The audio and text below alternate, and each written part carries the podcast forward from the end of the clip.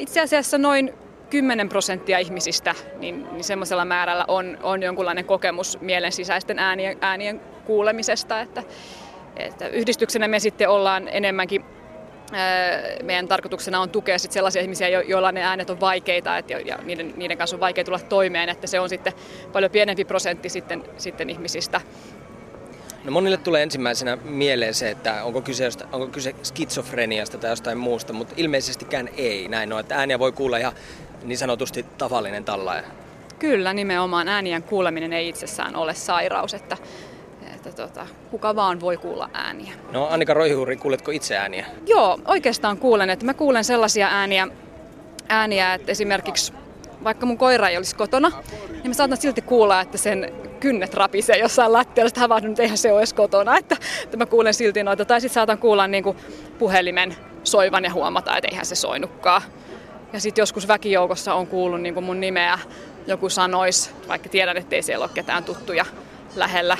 Mutta tämmöisethän on niin kuin, varmaan rohkenisi sanoa, että ehkä jopa suurin osa ihmisistä kuulee tämän tyyppisiä ääniä. Että tässä on myöskin se, että miten tämä ilmiö rajataan, niin se on myös yksi. Mervi Juuri, minkälaisia ääniä sä kuulet? Mä olen kuullut ääniä jotain 20 vuotta, ehkä ylikin.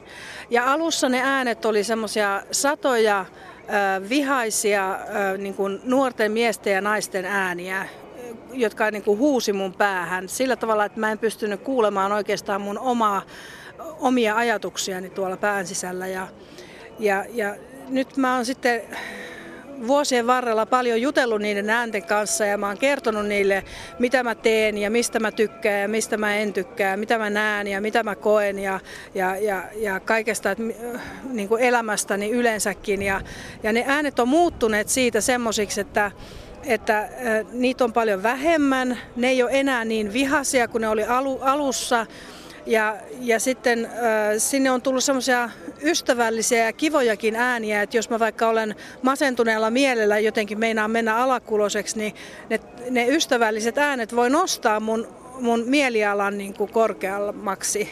Miten Mervi se alkoi, että sä aloit kuulla ääniä?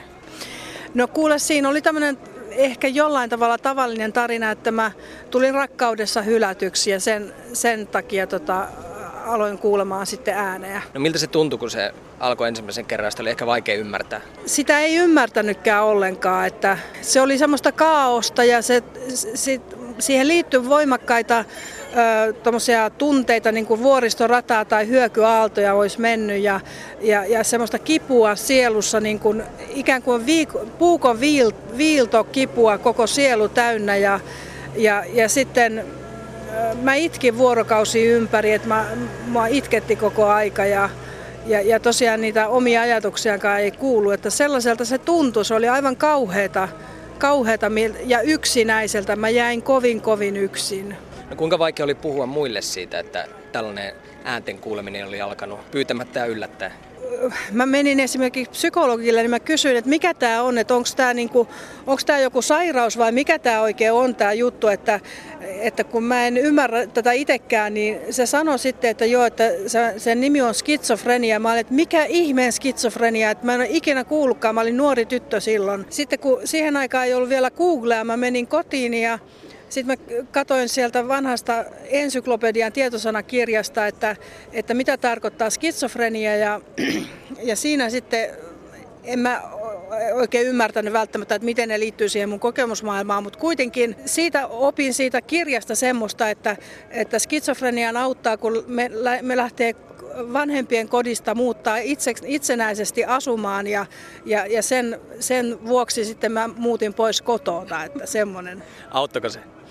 No voi olla, että se jollain lailla auttokin. Joo.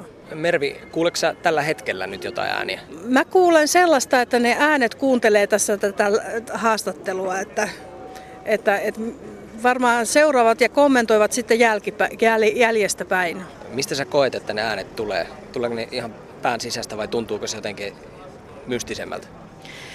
No mä koen jotenkin sillä, että, että joku on jossain toisessa paikassa ja puhuu omalla suullaan ja mä jotenkin kuulen sen äänen. Näin mä itse koen, mutta tota, joku voi ajatella, että se on vaan hullu, hullu ihminen, mutta, mutta siis joku on jossakin toisessa tilassa niin, että mä en näe häntä. Mä kuulen vain sen, jos se puhuu jotakin. Mä en kuule hänen ajatuksiaan. Mä kuulen vain, jos se avaa suunsa tai puhuu jotakin. Onko niillä nimiä? Onko ne henkilöitä tai no. vai jotain niin kuin ihan vaan hahmoja? Joo, no niitä on semmoisia nuoria ö, mun kavereita sekä peruskoulun aikana ja lukion aikana ja, ja, ja sitten siellä on joitakin seurakunnan ääniä ja sitten siellä on hoitotahon ääniä ja sitten siellä on tuntemattomiakin ääniä. Että...